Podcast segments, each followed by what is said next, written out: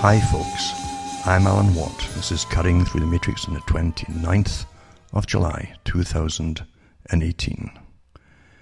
Before I get into this week's talk, which is a continuation of last week's, in fact, I'd just like to mention you can buy the books and discs at cuttingthroughthematrix.com and you can find out all the other sites I have too. They're all listed at cuttingthroughthematrix.com website. And you can go into Alan Watt Sentient, sentinel.eu as well. And you can get them there if you want them. And remember too that these books help me to do all the websites. And they help me too to pay for them as well. Because it's a lot of money to just keep it all going. And I don't sell anything else except for the discs I have, the talks. I don't sell different products. I don't sell all kinds of cures and amazing things to help you live forever, or gold and silver, and all the usual things. I just sell what I produce, basically. So if you buy the books and this, you help me take along too. And you can donate as well, remember, too, for those who enjoy the talks. And there's lots and lots out there. It's quite amazing, too, that I've known for years and years that whenever I get into a particular topic and I mention it on the Sunday, you're guaranteed that the top certain hosts will be uh, parting it out by Tuesday or Wednesday the same week. They never mention it though, where they get it from. I feel like I'm a unpaid worker basically, but that's that's just the price you pay in a sense, isn't it? Because we're going through a war. It's a massive war. It's had many different descriptions: war, war of the mind, war for the mind, war on the mind, and it's awfully true because everything really is warfare today. Everything. And that's a topic I mentioned last week about eugenics. And the title was Genetics Must Lead to the Eugenics Czar, who will decide your fate if just below par. And par, of course, apart from being a sports term for certain sports and so on, and also like a level, you're either above or below the level, it also is used in eugenics and genetics for predictive adaptive response. It's amazing, truly. This is part two, as I say, but it's truly amazing that, that we can live through an agenda with so much documentation, now more than ever with the internet, on the system in which we uh, happen to exist and how it's run, if you really want to know. Most of the studies that are shown by uh, those who are monitoring us all the time with the big universities involved, MIT and Facebook and all the different professional associations dissecting our thoughts or are we following the correct memes and ideas which they put out? Are we all prattling about transgenderism and things like that, that we're supposed to be right now? Because it's across the board. Things don't happen by themselves. They don't. They happen because all media, the top media, which has always been a control mechanism for guiding us all. Uh, there's no guessing involved here. The, the big boys have published their own stuff back in the 30s onwards about controlling all thought by giving us our opinions. And of course, that means restricting other kinds of thought or speech or whatever. And it's just the same today. When I was small, I think I've mentioned this before, the town I lived in had miners in it. And the miners, a lot of them were retired for the ones that lived very long, that is, because they all had different kind of bronchial lung diseases, which, of course, the, the authorities at that time always said didn't really exist. It wasn't proven. And, of course, they did prove it after the dog died off and they closed the mines down. So that's standard stuff. They'll, they'll never prove anything or accept anything if they have to pay out on it. Because we live in such a fair society, as, as we're constantly told. But these miners, they play around during the day with themselves, each other. They chat away there. They sit in little groups, and you'd, you'd meet them in town crossroads, basically corners and things like that, favorite spots. And they would chat. And what was amazing, if you're a youngster listening to that, them chatting, these guys who left school about 10 or 11 years of age were way, I use the term smarter we're smarter than we are today. Because they understood the importance of the system which governed and ruled them and the techniques that it used. They knew the different owners of newspapers, their names, what their agendas were, etc., via their papers. Today, people seem to think like Brzezinski said they would, because they're trained to do so from the 70s and so on. Brzezinski said that people will eventually be unable to think for themselves. All they'll be able to do is to repeat the news that they, they get the previous night or previous day. And that truly is here today. There's no hardly a question asked about who owns the papers. There's hardly a question asked like like what um, organizations the editors and owners belong to, and even the top shareholders. What what are their views and opinions? What clubs do they belong to? The miners used to know these things because it's awfully important to they knew to understand. They knew because they, they were perfectly aware that all your opinions and information that you're allowed to have was given to you via the media of the day. I've read over the, the years on the air, in fact, of countless, countless articles on this information age and the, the constant surveys that they've done to show that the more data they give us, the more confused we become. 99% of the data is rubbish. It always has been rubbish. It won't change or affect anything. Most data is trivia. And it literally is bubblegum for, for a few seconds of your mind or your time of the day. And nothing will come out of it for you, except you're wasting your life and being distracted and titillated generally, because most of it today is entertainment or it's about stars and stuff like that. Really. And we live in an age where everyone's taught that you're a star if you put all your data up on Facebook and you can become a star, just like the reality shows and so on. And of course, monkey see, monkey do, and everyone emulates what they think they should be doing, just like the reality shows, mainly for the young, of course. It's rather amazing to see how simple and easy it is to control so many people. It's rather frightening in a sense, isn't it? But don't forget they've had lots of experience in managing populations down through the ages, long before even Machiavelli wrote The Prince the knowledge of governing people and managing people is always accumulated for centuries and centuries. It's never discarded and tossed out. Nothing can become obsolete when it comes to successful techniques of controlling the minds of people and their time as well.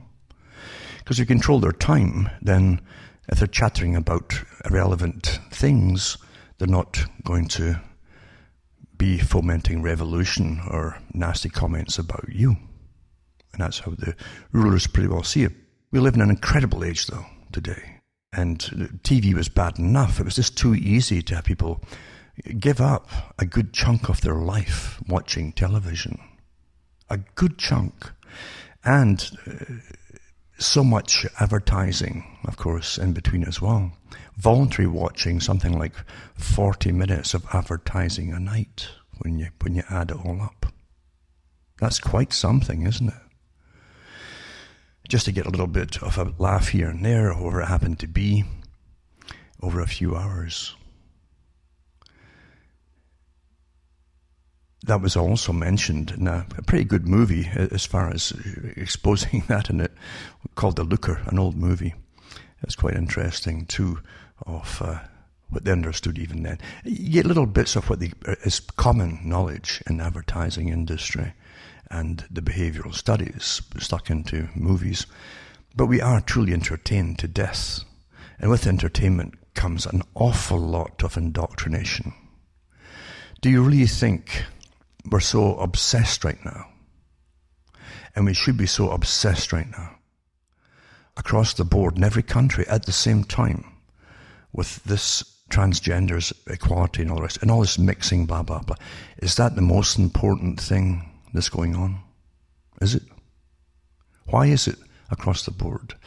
It's because it's a fantastic distraction from giving you any hard news that's going to affect everybody, everybody, in so many ways, economics, etc., or war, or whatever it happens to be. And at the same time, too, it helps to create a generation, a growing generation, because they're, going, they're really going for the children now to indoctrinate them into utter confusion at a very early age, which ties in perfectly well towards the non-breeding program. That's why it's getting pushed. As far back as the 50s, you can get documentation from Eugenics Society talking about ways of reducing the population. And they said they would push all kinds of, of substitutes and homosexuality, etc. Any program where people didn't breed. And right down to, you know, possibly down the future, doing this kind of tampering with the, the appearance of genders, etc. And that's why it's getting so drastically pushed across the whole planet, remember. It's not just in one country or another.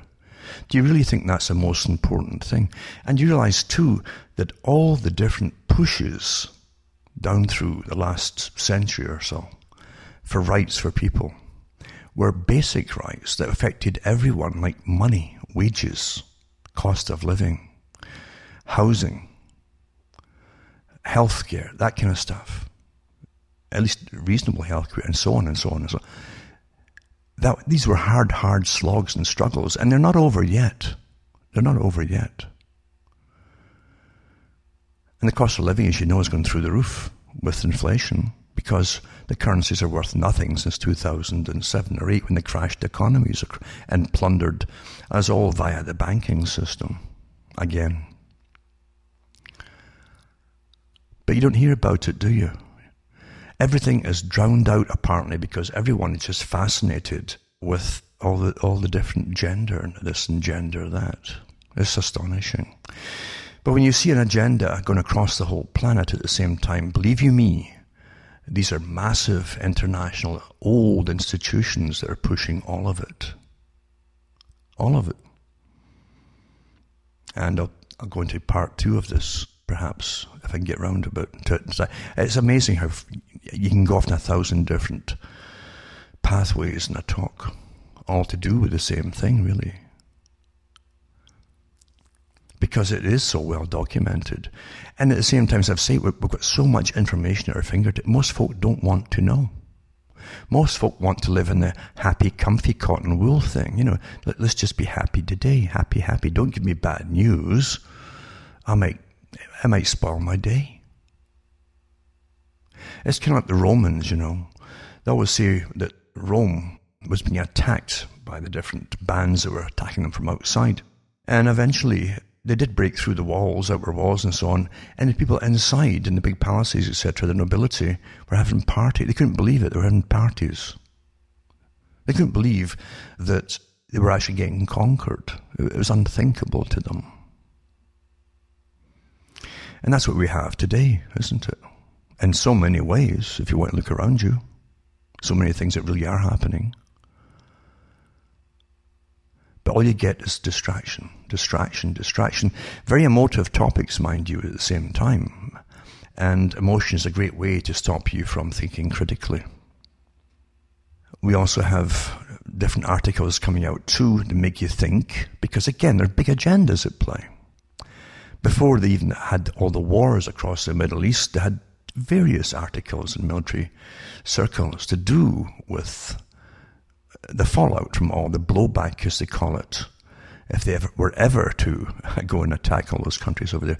I rewatched the old movie called Three Days of the Condor, and in the plot they actually have the Middle East and oil wars run as a game. What would happen if they ever had to do this, supposedly? Right down to having to do it possibly one day, because the public would immediately be all for wars if they ran out of gasoline, for instance. And they'd be so angry they would overthrow governments if the whole system came to a stop. So they're always doing the, the, the, the games, but they, they also have professionals. I mean, you talk about hundreds and hundreds of professionals involved in each little game. For different departments of psychological and physical warfare. All different forces, armed forces. And social workers and social systems, etc. What would you do with the fallout, the blowback, and bring in migrants and, and refugees, etc., etc. It's all done. It's all worked out in advance. So they had these these talks in the fifties and sixties and seventies and eighties. Nothing happens spontaneously. Nothing at all. And the, the oddest thing from the controller's point of view, for, well, actually from, from our point of view, when we look at the controllers, is to see how different their tactics are. We see it from the bottom how it will affect you, how it will affect your community, uh, your area, or your country, your cost of living for the wars, and for the differences with, with how you're going to even cope with the migrants, with the incredible cost of that, for instance. Because to take it off your tax money, they have to increase taxes dramatically, or basically cut back elsewhere on programs that you or your parents or grandparents fought hard to get in the first place. But the ones at the top never see it the same way at all. In fact, it's irrelevant what you're thinking because they have, they have different agendas for, for, for, to get to their points and to their goals, etc. Remember, the goal is always a world government. In military academies, the top military academies in the West, every officer is told that the only way to peace is for the cessation of war.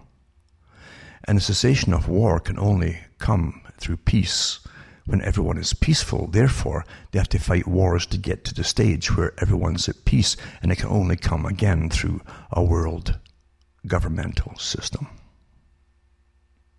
And personally, how I see it is that, that that's the elite talking down to the officer class because the elite are still above that with all their high CIA types and uh, neuroscientists and, and behaviorists way above it all looking at this globe, this ball, this this call it what you want. I know there's a lot of flat earthers out there as well, but the fact is, look at the place, the third rock from the sun, right? And that's how they see it. They don't see it as this little country and that little country, at least as far as where they, they want to take it to. It's theirs. It's their planet. Uh, they're going to control it and they're getting it all to go to a particular direction and achieve a lot of goals in the same time, right down to depopulation. And if they get more and more folk who are not going to breed, and this is very real, it's very, very real. And at the same time, even right down to all the different substitutes for, for, for man and woman, male and female. That they're going the whole hog, you see, as long as they don't have children. People have no idea of the amount of, of their tax money that was thrown at getting the contraception pill through in the first place, get, getting it made, etc. And the big eugenic societies that are part of the governing system. Because in, in Britain in London, for instance, and don't forget it was a British Empire, the governing system is way above any political party or parliamentary system. It's way above that. Always has been. And last week I touched on, on Julian Huxley, for instance, who was one of the founding members of a few agencies, and one of them was very, very secret. Because he believed, along with H.G. Wells and many other people, who all belonged to the same organizations, by the way, they believed that a ruling, intellectual, professional elite should be managing society. And that would never happen by voting politicians in. They knew too that then it would, it would, be seen as a totalitarian system if you got rid of the politicians and simply ruled in, in a fashion kind of like the Soviet system or even China. So the people would rebel against that because in the West they were more individualistic, they were not a collective type society. Therefore, they, pre- they gave you the pretense, the one you still see of politics, well, above all that, you have professionals ruling everything. Do you really believe? Do you really honestly believe? And again, I always use the British system as this more obvious in a sense. they, they call it musical chairs with the politicians.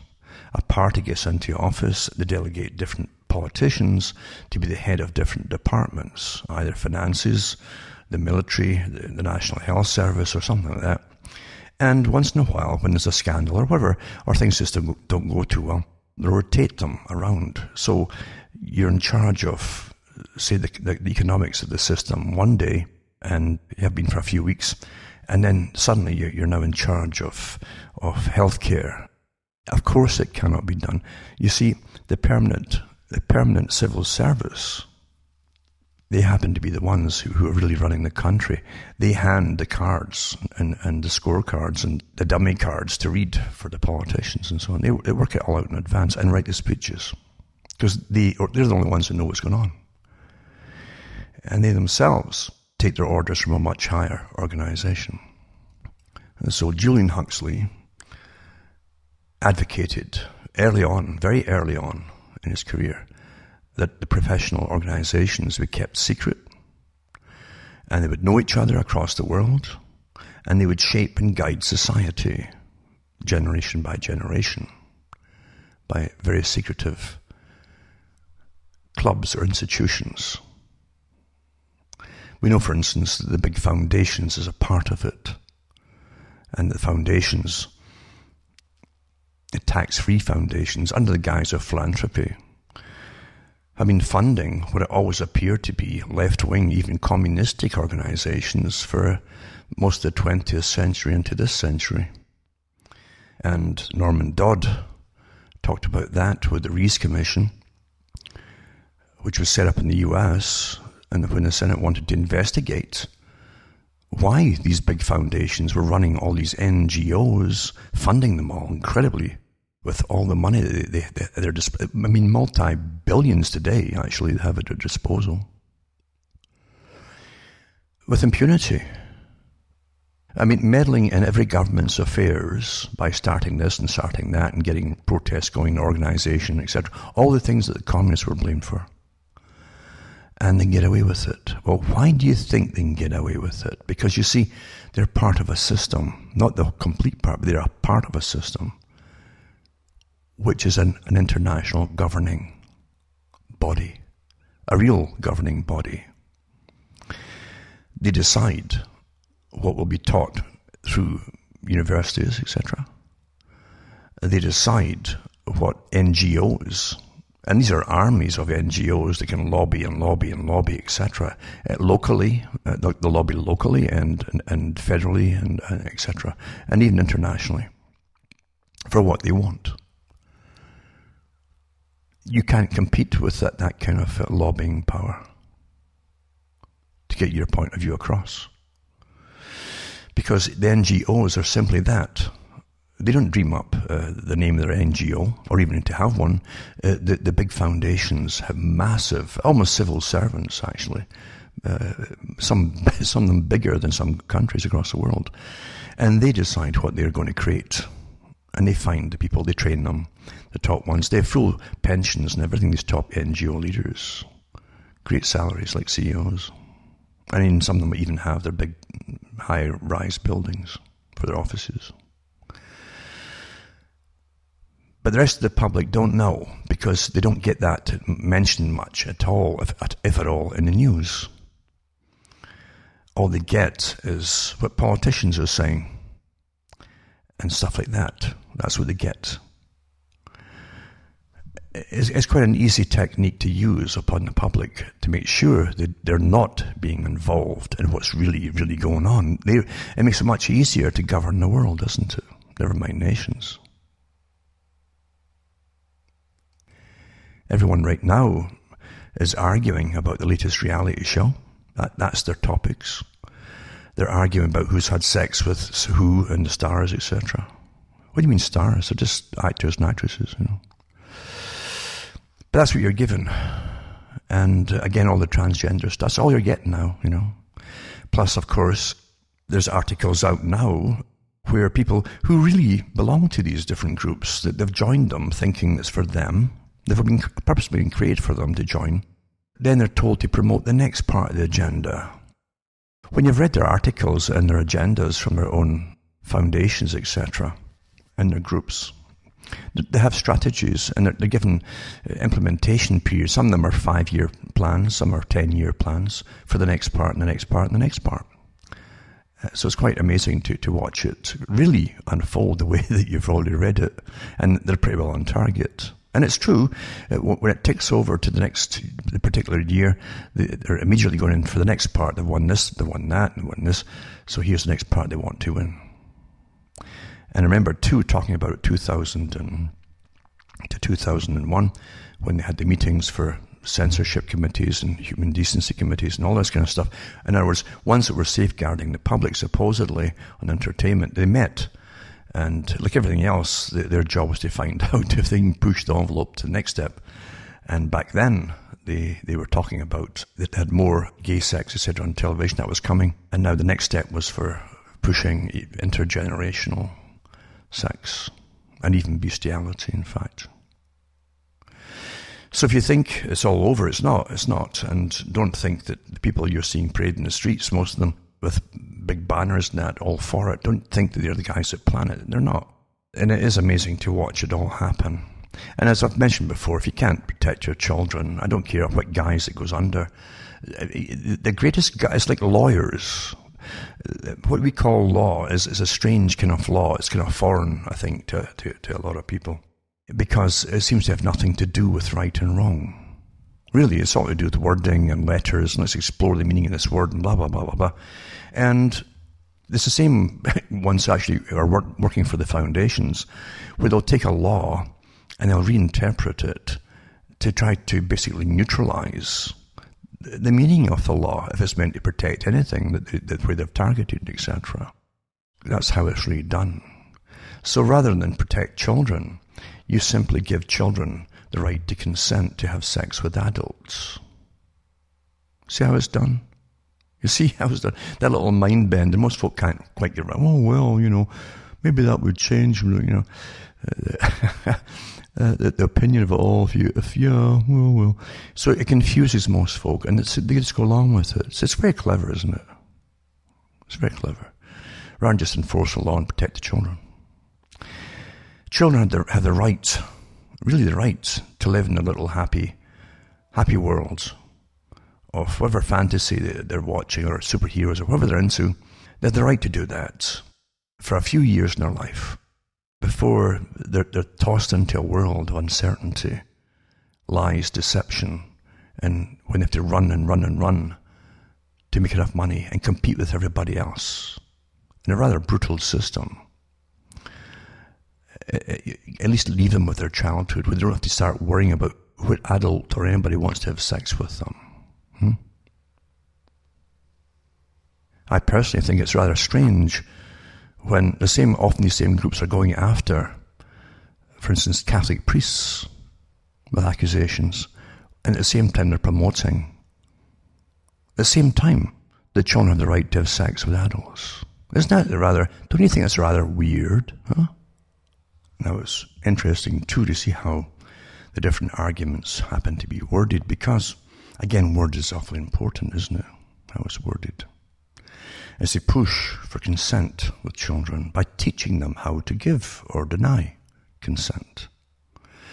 Articles are out there too, being taught in universities to students in universities of what they, for the next generation of people who will push the agendas or even teach the agendas. And they say that parents are outdated and obsolete, basically, as are opinions, etc. What's true is that when you hand cell phones and give the internet to young children, they're definitely going to be heavily involved very quickly and promoted too, because it is promoted and on all across the internet. To be, to be fascinated by sex until you end up with a hypersexualized society long before they even hit puberty. There have been so many articles. Now, I remember doing articles years ago on studies that had been done on this at the time. And so all they do is hypersexualize children, which again ensures that they'll try everything. They won't want children themselves. At the same time, they, they generally won't stick with one partner for very long. That's the intention of it too. You need, if you're going to have children, unless you're going to have big money from the state, which of course the state has tried before, then you need another partner to help support the child and bring them up, especially in today's economies. And the economies aren't going to get any better for most people who actually do real physical or real practical or essential work. And so, if they don't get a permanent partner, they'll either abort children or they won't want children, whether it's a man or a woman wanting children, they won't have them. And they won't bond with a partner to enable it to happen. It all works together, and this was all discussed by eugenic societies on how to train populations as far back as the 1920s and 30s. And also, we're, in, we're well into the agenda of basically aborting anything which the, uh, they, claim could be a, a, a, defective fetus of some kind, physically or, or, or any other way too. And it's done without question by the populace when they're told that. Now, as I said before, we're, we're killing off other people, older folk, because they're not productive anymore. They're, it's not cost effective. You know, it's cost effective if they've got years in them to still work and pay into the system, buy things, consume and produce. But as the UN said, a good citizen of the globe, a global citizen, is a good producer and consumer. So you offer them a euthanasia pill instead. And now we have younger people being offered it when all they need really is some occasional home care. But that's got cost money as well. It's much cheaper to give them the pill, isn't it? And bang, that's it.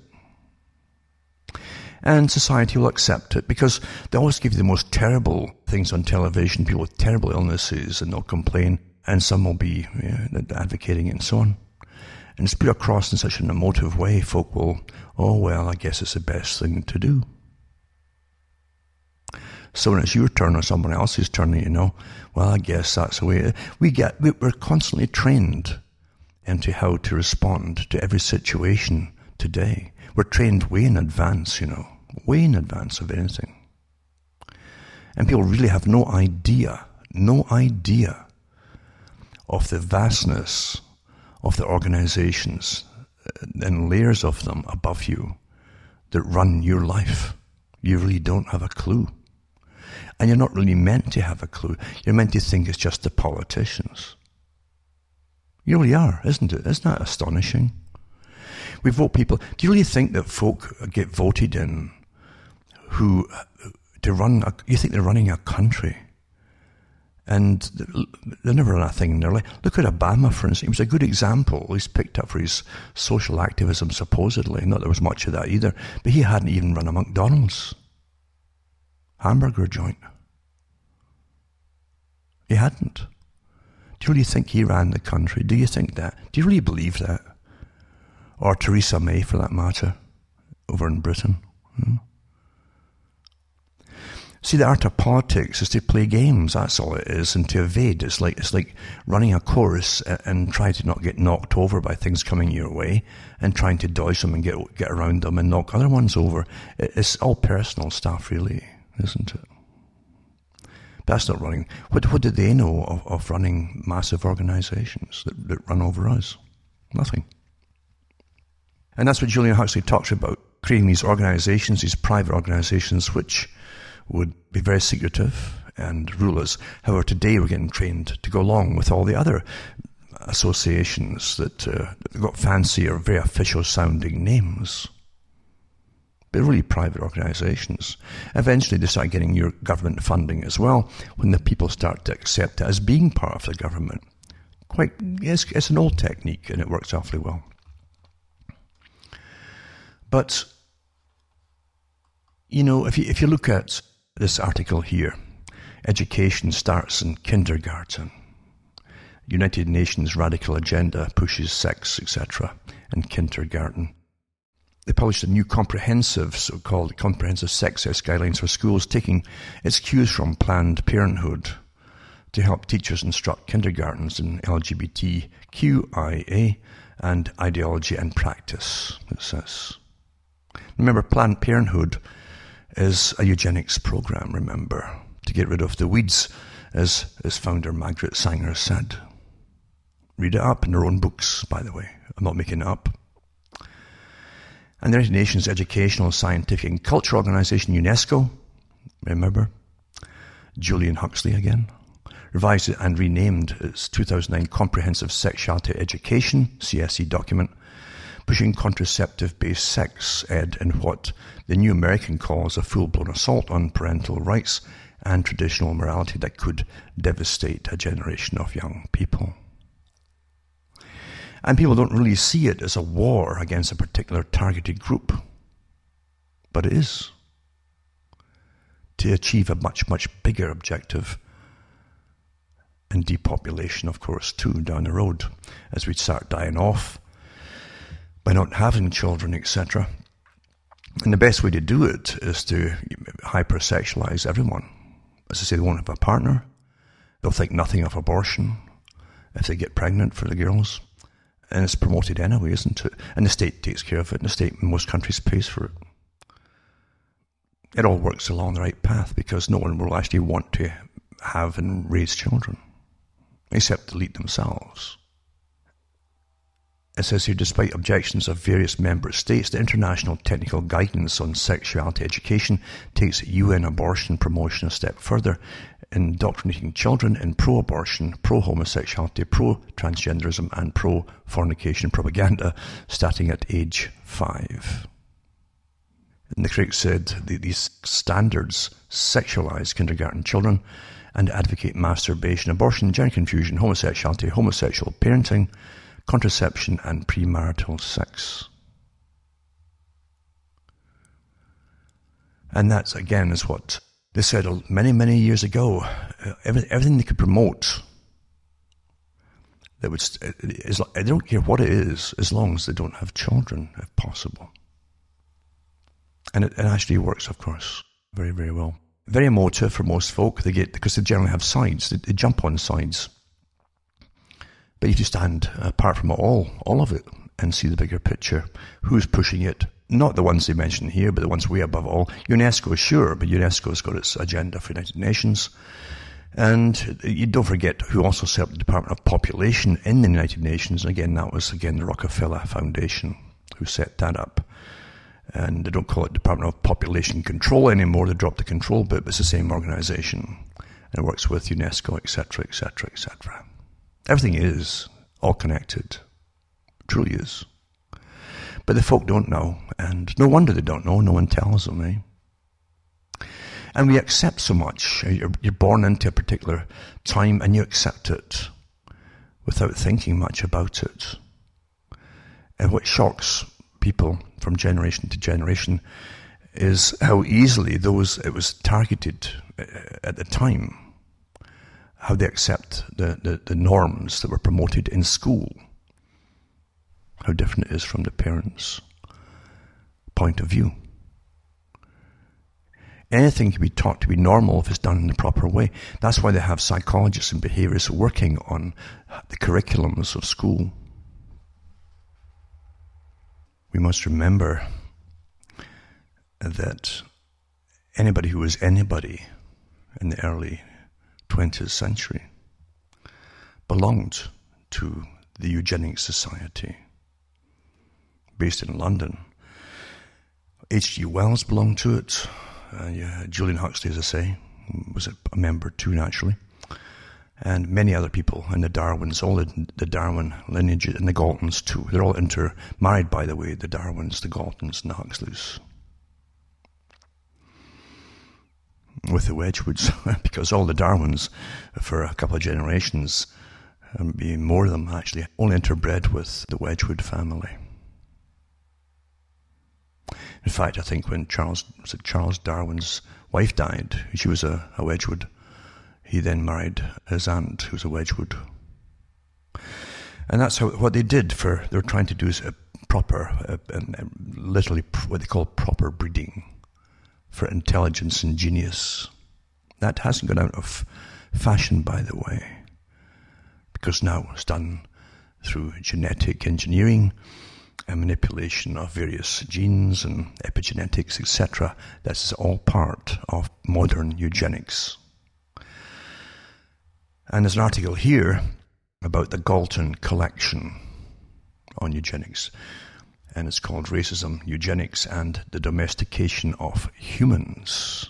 Because if you think it was all about animals when they're experimenting on animals and so on, and still doing it too with animals too, about rats or mice, let's compare them to humans. Can we train them to do this train? That's all we do. Can they, can they, if you understand how you can train all kinds of animals, what they have in common, then the idea is ultimately you can train and control all humans too, the same way. And this article here is by Subhadra Das, and it says the Grant Museum's current exhibition called the Museum of Ordinary Animals, the boring beast that changed the world, explores the mundane creatures in our everyday lives. Here's, here in the blog, we will be delving into some of the stories featured in the exhibition with the UCL researchers who helped put it together. December 1863, the scientist Francis Galton presented a paper to the Ethnological Society entitled The Domestication of Animals. Now, Ethnological Society, remember, for, for ethnic groups, hmm, for people. The domestication of animals. In it, he outlined six characteristics necessary for an animal to be domesticated. Now, this is awfully, awfully important because it's human traits that then can be exploited. Just like everyone's got their programs on the internet, everyone's into their favorite particular social media, etc., and their Facebooks, etc., etc., etc., right? So the first one was hardiness, the ability to survive despite human neglect. So hardiness is one. So in other words, cheap to cheap to keep alive, basically or even cost uh, negligible. Two, fondness for man, notwithstanding occasional hard usage and frequent neglects. Okay? Now, fondness for man, we're all social creatures, you see. We act as big groups. It's easy to manage us for that reason. Appeal to the group. And as I said here, notwithstanding occasional hard usage and frequent neglects. So they can use you for all kinds of nasty, hard, uh, soul destroying and physically destroying projects in the past. Hmm? Big wars and all that. And then frequent neglect, where the authorities that, that are ruling you and supposed to be your kind of father figures, that's how it used to always be. Still, in some countries, it's still played up, yeah. Can, can neglect you once they've used you and you'll still like them all. Desire of comfort, number three. A motive which strongly attached certain animals to human habitation. There you go. Desire of comfort. Four, usefulness to man. Awfully important. Uh, words are awfully important. Man, okay? Usefulness to man. Number five, breeding freely so when, when they need you to breed not for numbers like they always did for big wars or expansion of enterprise and colonialism, breeding freely. Number six, words, you don't have to stand and watch them or, or mix them. Number six, easy to tend, by which large numbers of them can be controlled by a few herdsmen. Very important one. Easy to tend, by which large numbers of them can be controlled by a few herdsmen. These are the gatekeepers, of course, to give you what your memes are, what your, your, your temporary or, or at the moment obsession is going to be that you're going to be angry about or you're pro or against or whatever it happens to be. You see? Big agendas. And also gregariousness is such a quality where you can all meet together and you judge how you are by bouncing ideas off your peer group, basically. It's worth noting that this paper was presented not to an audience of scientists who study animal behavior, but to ethnologists, that is, scientists who study the difference between different groups of people. That is, scientists who study the difference between different groups of people. And that Galton's main objective in outlining these traits was to demonstrate that domestication happened because certain species of animals were, by their inherent nature, domesticable. they don't about humans here. And it says where particular species does not have the traits to be brought under human control, he said. less civilized human societies, such as the reindeer herders of Lapland, are forced to live their lives to accommodate the animals in order to benefit from them. Galton gives examples from uh, all over the world of how what he called the rude races had successfully brought animals under their control as pets, sacred animals, and in zoos. In other words, it's easy to domesticate animals, even savages can do it. And it says, we all know that museum catalogues uh, lie. And it says that it's very clear that it's a firm advocate writer here for the agency of museum practitioners. No element of museum practice happens magically by itself in a vacuum. It's enacted by those of us privileged to work with collections. Uh, and says the week's guest blogger is called Ananda Rutherford and explores the questions through the looking glass of the Galton Collection online catalogue. One of the most controversial collections at UCL is, of course, the Galton Collection. And Francis Galton, with his notorious interest in improving humans by selective breeding or eugenics, the term he coined, is a problematic figure, and preserving a collection of artifacts associated with him for posterity and within the context of the modern university is troubling. Every element of the way in which he and his collection are presented requires careful consideration. And this article goes on about what they're really up to and, and creating order. That was the guise they went under. They're talking about an order of society run by professionals. By understanding how we tick, psychology, human uh, dynamics, and again, very important, as part of it too in the early days, introduction of mandatory compulsive schooling for children, because that's where indoctrination starts.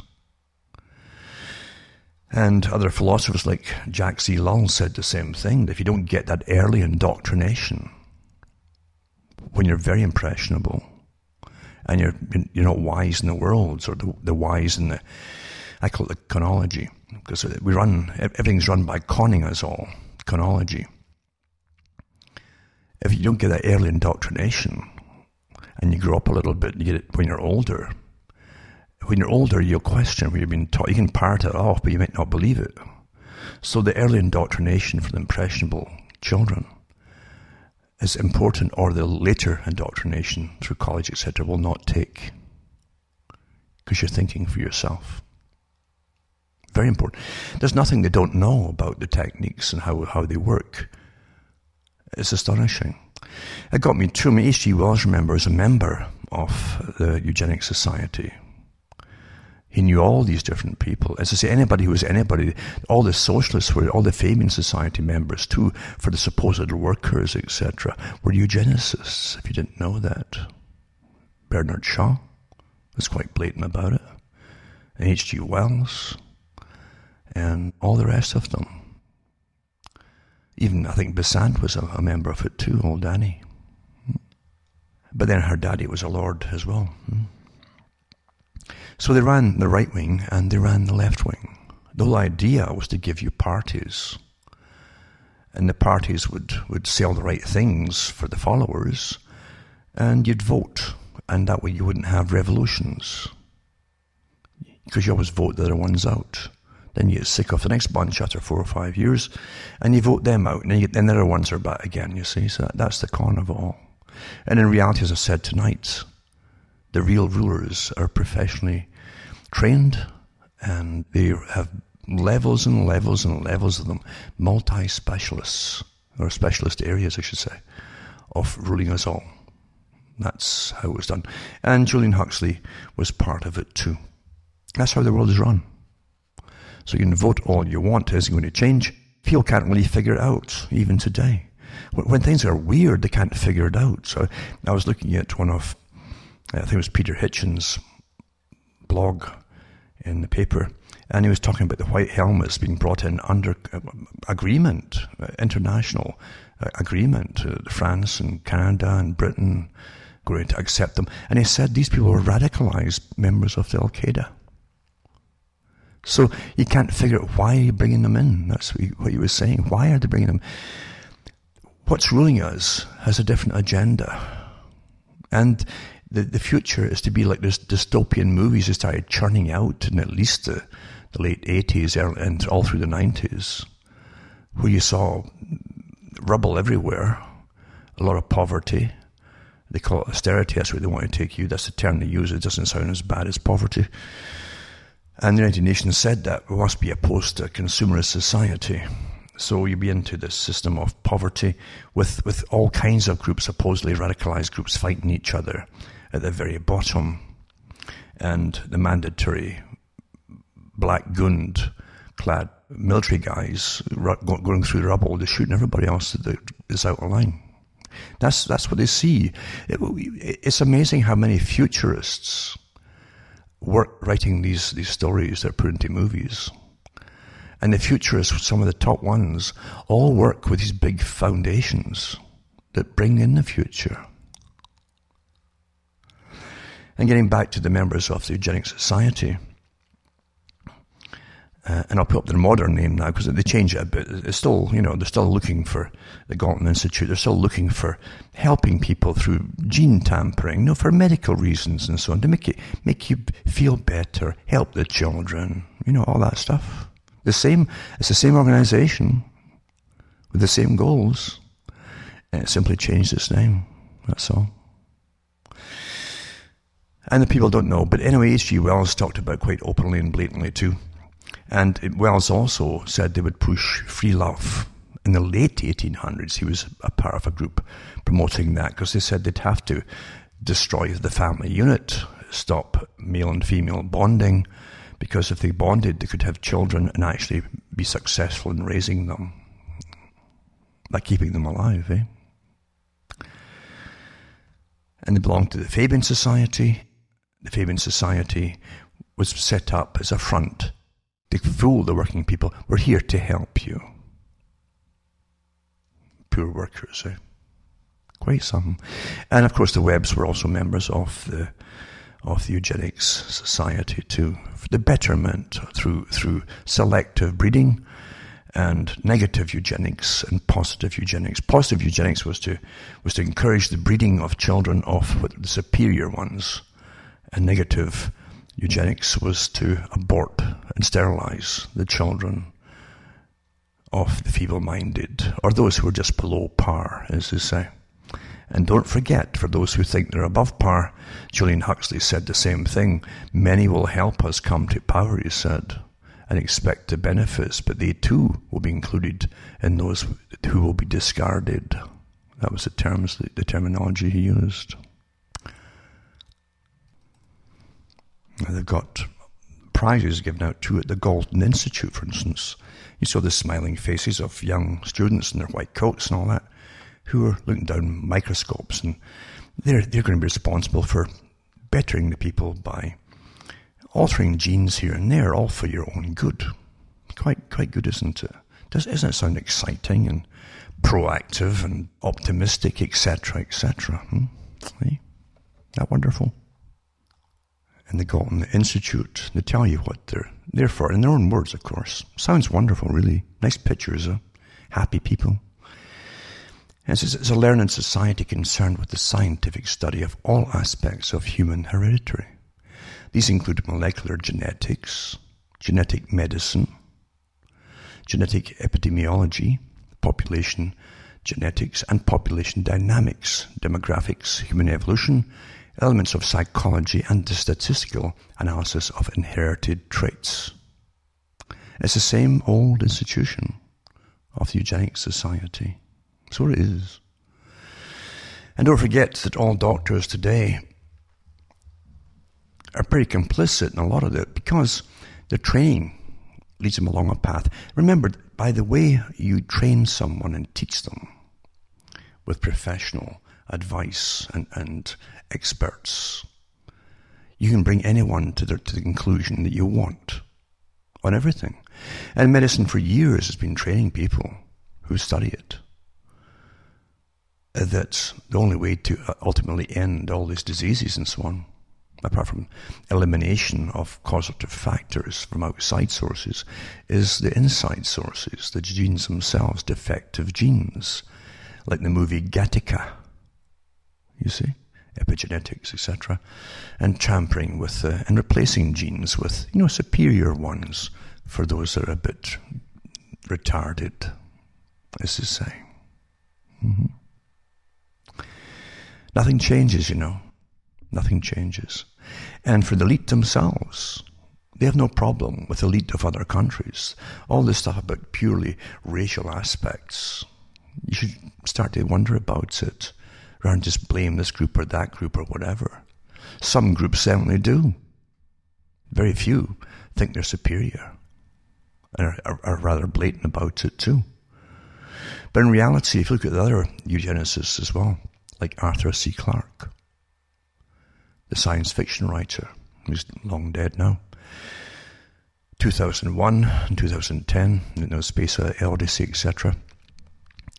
But he also did 3001 as well, for those who don't know, where he was into this kind of fantasy world of the, the ones, the superior gene types who outlived everybody else for reasons that he doesn't actually go into so much. But they were, they were the ones who are, are the mixers. They're all mixed races of superior, the, the elite groups.